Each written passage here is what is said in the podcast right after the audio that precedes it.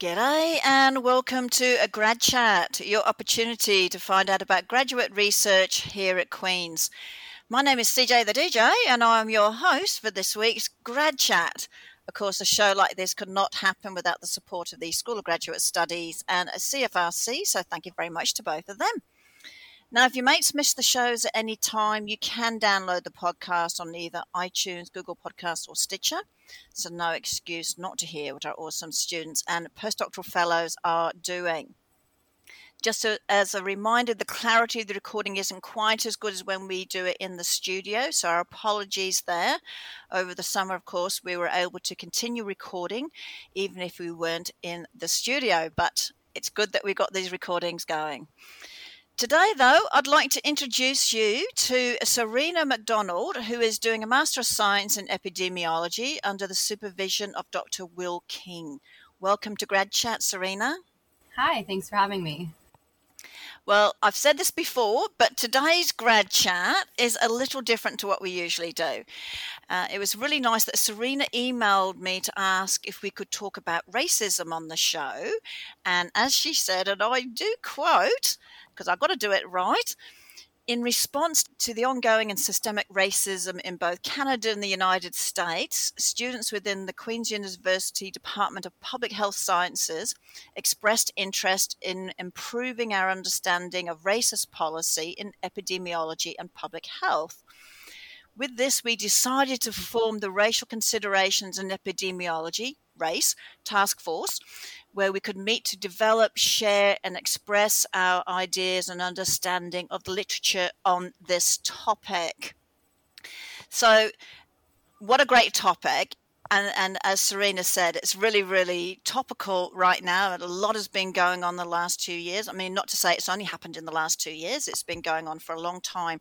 But I think it's really interesting that you put it under within the context of what you're doing in epidemiology. So before we get into questions, who is in your team? Because as, as, much as I know you're you're a big part of it, you do have some colleagues with you as well. Yes. yes. Let's give them a bit of a shout out. I'm definitely not doing this alone. I'm just the one who has volunteered to do the talking on behalf of the group. So I'm gonna just list a couple names. It's no order of importance. Everybody was super, honestly, a great group. We organically worked together so well. So Isabel Sharp, Kelly Biggs, Jonas Schellenberger, Catherine Matsushika, Nicholas Grubik, Priyanka, Priyanka Gagna, and Zoya Punjwani. And I'm Serena McDonald, and together we formed the Racial Considerations and Epidemiology Task Force. Now, are you all in the Master of Science in Epidemiology? Or, um, or some of you doctoral students, or some of you in the Master of Public Health? So initially, we were planning on doing a group for the public health kind of stream and then one for the epidemiology. The majority of our members are epidemiology master's students, but then we had two of the public health students really interested in their group didn't really take off and they joined us. And then we also have one PhD student that's Priyanka. Priyanka, so yes. Thank God for her because she was, you know, our like expertise kind of person. And I don't want to say that she's an expert in something she's not confident to say that she would was an expert in, but you know, she's I'm more educated than the rest of us. Well, I know Priyanka because uh, I've done a lot of work with Priyanka, and of course, with the three minute thesis, I've heard a lot about her work as well. And that's when she was a master's, but of course, now she's doing her doctoral work. So it, it sounds like you've got a really good group there. And, you know, why why did people want to join the group? I mean, clearly they got an interest in, in what you put forward. Did you put it forward, did, mm-hmm. or a group of you sort of started talking about it? So yeah, I want to say that it originally came from a student in the, the Department of Public Health Sciences, but in the public health stream. Daria Judy Hope. She's a right. nurse and she has extensive experience working like with humans with lived experience. She's just kind of like a great human and she was the one last right. year at the time when we really saw the intersection of two pandemics. We had the slow pandemic and we had the really fast novel vaccine virus pandemic. Right. And we saw them intersect and we saw the, the the fast one kind of push the slow one out and everyone in our department was really silent and I guess not just because we're majority a white group and we didn't know what to say and you know systemically we haven't been educated on how to react to things but also right. because of the first pandemic and we all had just been sent home and we were like what is happening but daria of course still took the time to speak openly about how the department should be doing more and saying right. something and that's really what triggered us to say yeah we can't really speak for the department but we can speak for ourselves as epidemiology students. And I don't know that I'm confident talking about racism in epidemiology at this point in time. Right. So, myself and Nick Grubik kind of spearheaded it, and then everyone else just honestly I, when i say it was a really organic experience with like no true leadership like it truly was because everybody was just so curious kind of in their own way. Right. And when we all just went off and did our own little like gray literature search and everyone came back with their with these contributions that were like and i found and you know what else? I found this. Right. So it really created discussion and really good discussion mm-hmm. which is fantastic. So i guess with that one of the things you're trying to do is is how can you measure race as a variable in epidemiological research? So can you give me a bit of an overview of what do you mean by that? Yeah for sure. So at the point where we saw these two pandemics intersect i think we also saw a lot of race based data outcries, or you might have heard that term come mm-hmm. up a lot more than before. Right. hearing that Canada doesn't collect race based data, whereas the States does. And what does that mean? It just means that we weren't collecting, like, we didn't know the percentage of Black people versus Indigenous people versus white people. Right.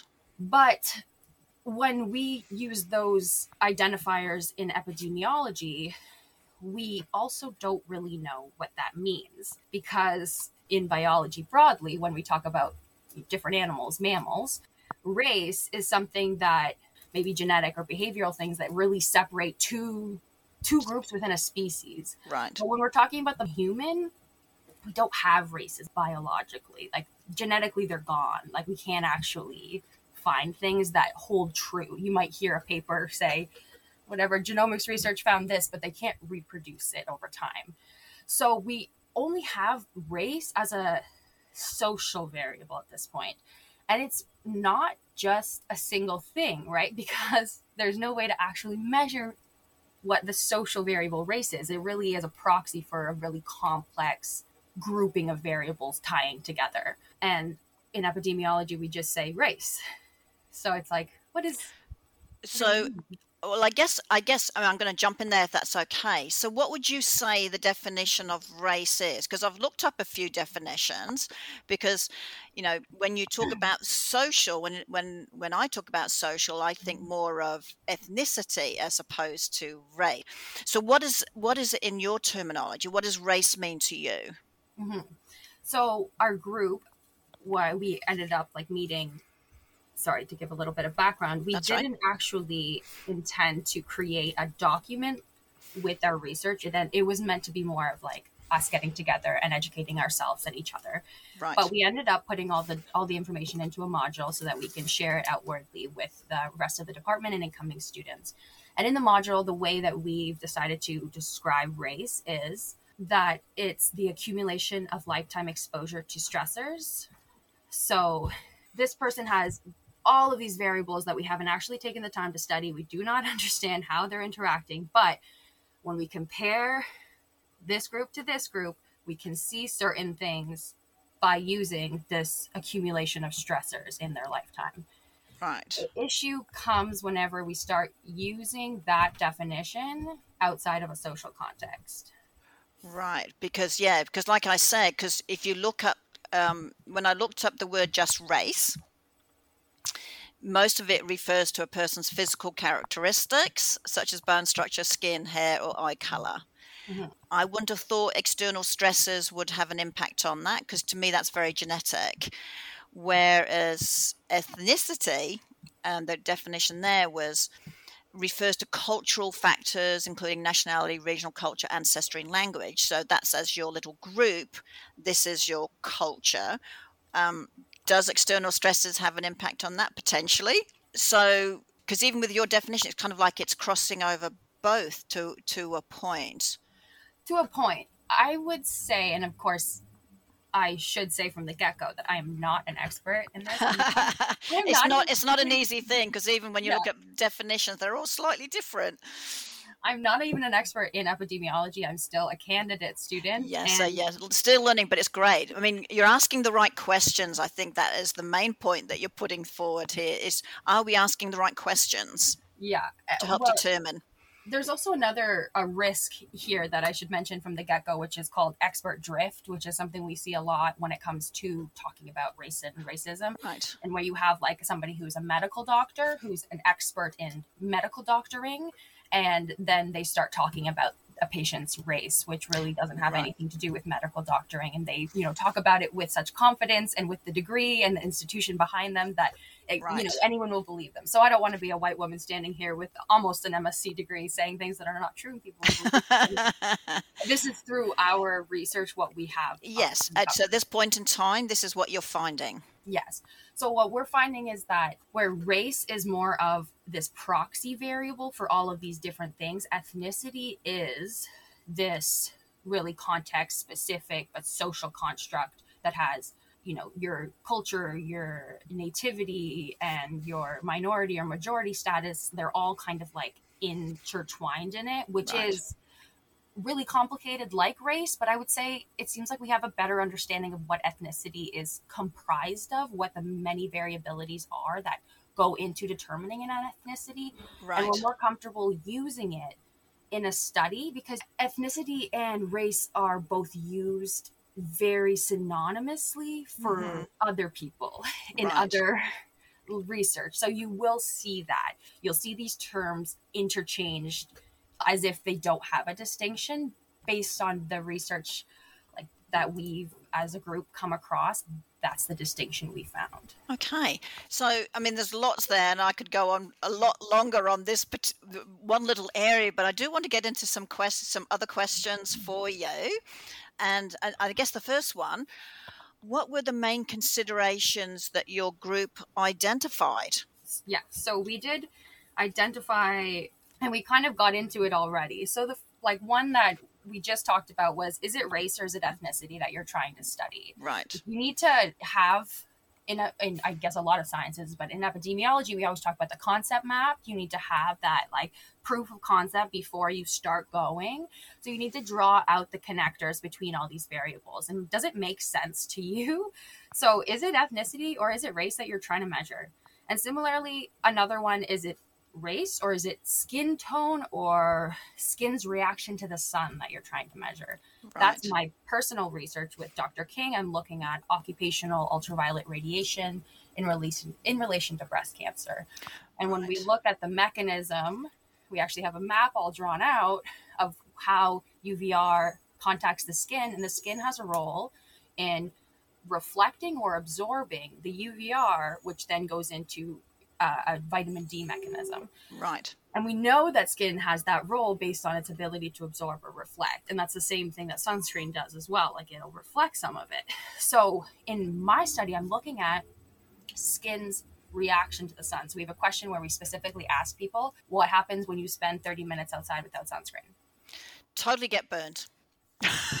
same for sure. So then you and I would both be placed in the fair category. Right. And I should say in my thesis, we also have, we, you know, we have an issue, and this happens in epidemiology a lot, where you have different questions asked to different cohorts, but we have to try to harmonize them. So one of my other cohorts answered the question, what is your skin type, fair, uh, dark, or I'm forgetting what the median was, but it was a median. Right. Yeah. So we essentially took the skin reaction and, and harmonized it to skin type. And I think for the purposes of this, you know, biological mechanism, that does make sense. Mm-hmm. Whereas in other uh, theses, when you're talking about social stuff, it's a lot more complicated. So another question is: Is it race, or is it a proxy for something else? You know, are you trying to study genetics and you're studying race because that's super inappropriate because right. we know at this point right. humans are just so intertwined it's been so long that it's not telling you anything right that said if you wanted to study genetics and you wanted to say like there are specific genetic markers for maybe a heart condition that could be a science, right? Right, you right. could study that, but you shouldn't go as far as to say connected to race when race no longer has a biological component that's real in humans. Right. So, continue on with my um, considerations. Another consideration was that race and racism, maybe your your main components or your main effects, which is your exposure versus your outcome, and that would be you know obviously valid that you're including it in your study if it's a main effect. But a lot of times people just throw it in. Right. status quo you saw it thrown in before. And in sciences and epidemiology when we're doing these like predictive models we have our main effect our exposure and then we have our outcome like what happened. So in my case it would be the solar the ultraviolet radiation and the breast cancer but then we also have all these confounding variables or covariates like other things that we think are connected and we want to see how they're connected. And they also have to fit into that concept map we talked about in the beginning. You can't just mm. throw things in and go like, I don't know, maybe ice cream consumption is connected to breast cancer risk because it could be, and Right, my right. model could then show me that that's a valid variable. I put ice cream consumption in, and it says yes. Now, of course, the institution, academia, is not going to let me do that, but the institution will let me put race as a variable into my study without questioning whether I was looking at skin tone or whether I was looking at race because when we are using race uh, from one of these surveys, we're not using race as I described it earlier, accumulation of lifetime exposure to stress. We're using probably a self-identified measure. Right. your- right. What's your Mhm. race? And most people don't even, you know, know what that means. So, Well, I mean, we've already said ourselves how many different definitions. So if you're going to ask that question, you have to define it so people understand the, the question correctly. Yes. The like most kind of overarching consideration that goes across the ones I already said is just is this a critical variable? Have you thought about it? Or are you following status quo? Because when we follow precedent or status quo within the institution, you know, we have the potential to create false associations. Like if you put Right. a race variable in there that's not supposed to be in there, you create a false association and that can be really dangerous for the community under study. So does doesn't this come down? I mean, for any sort of research or even a survey, it says, you know, what are we trying to accomplish here? You know, what are we trying to learn from the answers that we're getting? And, and that comes down to someone being really good at defining that survey but you need to understand what are you what are you looking for right now and so does race have a part in this particular one or not or is it totally irrelevant Mhm. um, so so that's really really important and i think in terms of public health in general and just using the pandemic that's gone on is you know you you you could see what was going on for instance down in the states and here in Canada, you know, where were the hot spots and things? Who weren't who weren't getting? And this may not be public. This could public health, not necessarily epidemiology, but you know, who were getting access to vaccines first, or or, or having better service to, to look after people to make sure that they're okay. Which which populations or communities weren't doing so well, and why? So uh, those sorts of things came in, and maybe I, I'm mixing that up a little bit, but they're No, the first thing that comes to to my mind when if we look at the pandemic, for instance, and what happened to various communities around the world, who was getting access and who wasn't, and why was that the case, particularly if it was happening within certain pockets within a single country. It's one thing is the whole country, but if it's happening to certain pockets within a country, those sorts of things come into play. So maybe I should ask you next. Uh, the next question should I mean you kind of talked about this anyway. Should race-based data be collected? As most questions in science should be answered, the answer is it depends. Right. Right. And, we've just said all that, haven't we? but yeah, but please explain a little bit more because it, It can make that concise. Yeah. I think mm-hmm. that because I mentioned that there are harms to the community under study if you use a variable that doesn't belong in a model, that's an introduction to what can happen, right? There's lots of different harms. Right. And I can co- go through a couple of the harms. so, we, there's a thing called scientific voyeurism, which is this idea that you know scientists uh, on our pedestal walk into a community and we kind of just like want to look and like prod and study and write down. You know, it's it's kind of icky when you think about it that way. And that's happening, you know, it's not just like back in the day when the old white man got on a boat and went to an indigenous island. It's still happening now when you see like criminologists focusing on on areas where you have low income people. So you're looking to the area right. of low income, looking for crime. Like that then, is scientific voyeurism. You are looking for it, right? Yeah. So that's going to create an issue for the group under study in you know ways that we don't even understand. And one of the ways is that it's probably going to check a box in the government it's like list right. that we studied that group. That's an issue. Is that you know we have these systemic problems that have been going on for so many years and you have then the academia come up and go okay we did a little study about your group so i think we're good now we, we understand it. Mm-hmm. but no. And then another issue is that even if we do that study like the concept was great or whatever we go and collect the data in a way that's actually fair to the people. We had informed consent. We allowed for informed refusal. We you know actually had taught like qualitative interactions with the people so that we could understand the group understudy and if we collect all that data and it goes nowhere yeah that's really awful for those people that took all the time to right. educate you and push that information to try to share it. It doesn't go anywhere. So that's just a couple of issues about going to the group and collecting it. But then at like a statistical level there's also a lot of issues with collecting race based data, which is, you know, we usually don't have the data we need even when we think we do. When we if we're trying to study like between races you can't go white versus not white. Right. That's not really a proper comparison. You should have representatives from every group that you're actually trying to look for differences within. And then that is what usually causes low sample size. So mm-hmm. you probably hear that a lot when you're talking about race-based data is people will complain about sample size. You need to have thousands and thousands of people in order to make the analysis valid. So then we also have missing data or inaccurate data. There's a mistrust with a lot of communities and academia as, you know, would be expected after 500 years of white supremacy and, you know, violence on these people. And then we also have what's really a systemic problem, whereas the lack of information on the upstream factors. So if you're picturing a river and down at the end of the river downstream you have the current situation which is the intersection of these two pandemics where whenever covid came it highlighted that something wasn't right in a lot of our structures and we instead of going up the stream, walking to where the water starts from and saying, why isn't it right in all of these structures? We just keep collecting the data at the bottom of the stream and saying, but something's not right, but something's not right. right. right. And there is something that says to know it is to name it. And that's right. usually where we start. We name it. But how long are we going to name it for? Because we know that racism exists in Canada. We know the target groups of racism.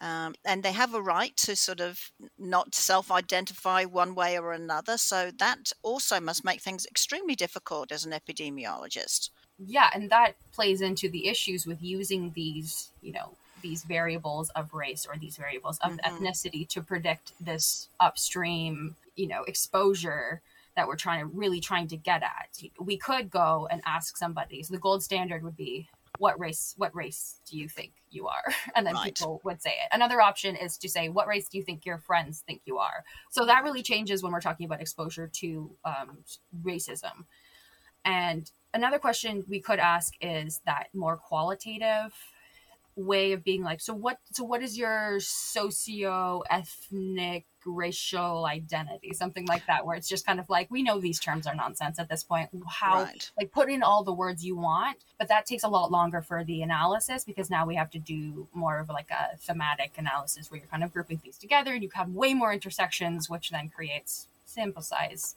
Right right right. But i still think that qualitative is a lot better than uh, what we might use, which is, you know, that like administrative surveillance data, which is just kind of like, what does your doctor think that you are? I don't even know. Did we tell our doctors at what point? No. but for some reason, it's in the health records, it's in your administrative data. So that's probably a really bad one in my mind compared to just, you know, asking somebody recently, hey, right. like in the last, like I have this data from last year and they said they identified this way versus how did the doctor get this information? Yeah, it's a good question actually, because even now in the last couple of years as well, you know, we're all saying now, you know, what our pro we, we introduce ourselves and, and what our pronouns are, and we never used to do that. Where's that recorded, so to speak? So you've gone through quite a lot there. I mean, there's a lot of things that you need to consider with all of this, which is why it's probably really good that, particularly as a young researcher yourself that you're thinking about these questions because I'm, I'm, pretty sure it's going to help you with lots of things that you do along the way but this is also an extremely important one. So i guess my last question would be why question the status quo in research and academia? That's a really good question because there are a lot of reasons why not. We should question it because we're scientists and we should question everything. Right. More specifically we know from history that our institutions, Queen's University, which is the institution we're both affiliated with, University of Ottawa, which is where I went, every university in this country and in North America has a role that they played in getting to where we are today. And it's the same concept, not the same role, but the same concept that you and I, as white people, mm-hmm. have a role in playing in this society of this that's built on white supremacy, a society where white people benefit from tiny little adjustments made along the way make it easier for us and harder for other people. So at the university level, it's a lot bigger, right? It's a huge impact. So your supervisor's role, your department's role, your institution, your granting organization, everything is part of this opinion in code, as Lana James would say, that has been coded into our society. Somebody's opinion is coded right. into our mm-hmm. society. Mm-hmm. So somebody's opinion says research that uses the following terms gets funded. That's why whenever I go to apply for something, I don't just start de novo and writing stuff. You learn early on that it's best to start with somebody else's stuff right? You want to right. see how they did it, how were they successful, what terms did they use. Right. And that's the status quo, right? We learned at an early age, monkey see, monkey do. We follow status quo. But in science, we should be critical of everything. And creative and everything. Yes, you're right. So it's our role to, you know, it might not be my fault, but it's my responsibility. I did not create this, this, the system, system. Mm-hmm. but I live in it and I gain from it. And I gain from even just this opportunity here, these two pandemics benefit me, I should say, like as a white person, like I was walking around in the world just going, I don't know what my passion is. I'm looking for a passion. and suddenly all of this bad stuff started happening to all of these people and I benefit from it. Like that's bonkers to think about, yes. but that's the truth. And you know, I think it's really important to be transparent about it and because to know it is to name it. But now let's move on. How do we stop it? Right. Right. And so uh, is uh, do you find within your group everyone's got a similar thought as you do in in that? Yeah, and our group is interesting in the way that it's divided like 50-50 like white people versus racialized students. So the racialized right. students, I think, you know, they come into it and you see the angle that they're coming into it. Like they are living this experience on a daily. They probably went through the education. They were like, why didn't we talk about this in our classes? For the white students, it might be a bit different. Like for me, I can't, you know, say their story specifically, but for me, I didn't see it until it was too late. So I came into it from a different angle of being like kind of embarrassed, but I also really believe in like being held accountable. So I'm trying to learn. And I think that's what our other like my white colleagues on this group felt too like they felt guilty like they hadn't done enough mm-hmm. so you have that mixture of like lived experience versus like the lack of lived experience and it yeah. creates such a yeah and, and that's and, and that's really important to know so i guess in terms of your group what are you hoping to do now because i go back to your first statement to me when you wanted to come on the show you know interest in improving our understanding of racist policy and epidemiology and public health. And you wanted to form this group to develop, share, and express ideas and understanding of the literature. Have you felt with the short time that you've been together that you've accomplished at least some of that? Absolutely. So we started working in June 2020 and probably before Christmas, we all like had a meeting where we were talking about this, just saying, we have honestly, the amount of information we have attained during this time period is bonkers. That we were able to learn so much and completely shift our mindsets in that time period because that's an important part is this distinction between that the pedagogy of peace which is a pedagogy from lindsay brandt in the um, education mm. department? In the education department it, it makes a distinction between knowing and understanding and one of them is you know this stuff you study it. I study race and how it makes a difference. But the other part is the the self-reflection part the part where i matter. Me serena mcdonald this white lady standing here before you i matter. Me as the student me as the person interacting with the data me interacting with the knowledge. Like how does my experience or lack of experience changed the way that that information made contact with me and how it like settled in my brain right? So it's like a therapy more than it is like a hr training. Well it sounds like the seven of you have got a lot from this task force but what's next? I mean do you do you want to sort of share these findings with other people or put something together that the department can use? That's that is our hope. So we already have, you know, a couple professors have gone over our module and edited it for us, and we've met with the department head.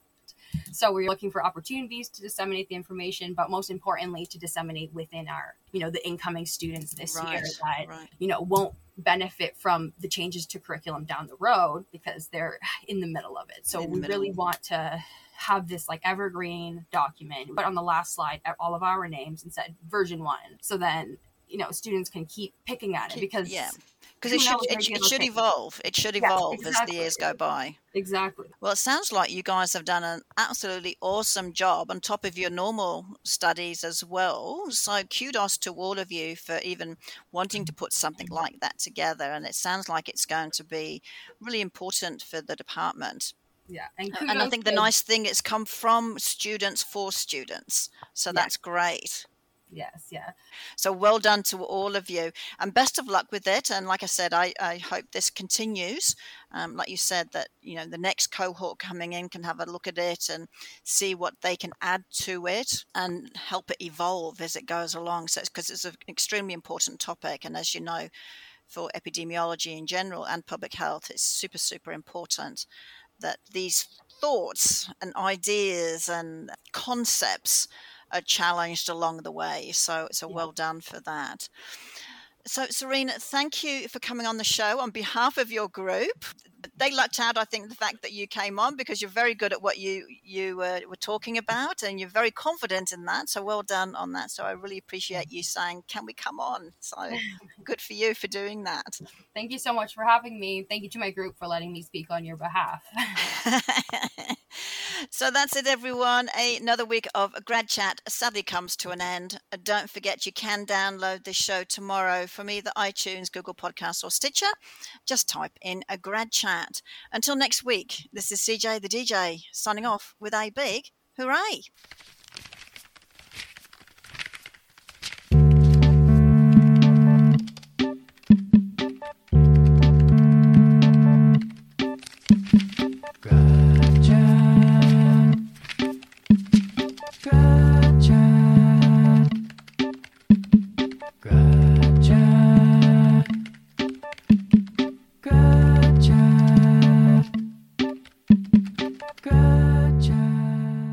Thank you for listening to this podcast produced at CFRC 101.9 FM at Queen's University, situated on the traditional territory of the Anishinaabe and Haudenosaunee peoples and brought to you by the generous support of the Faculty of Engineering and Applied Science.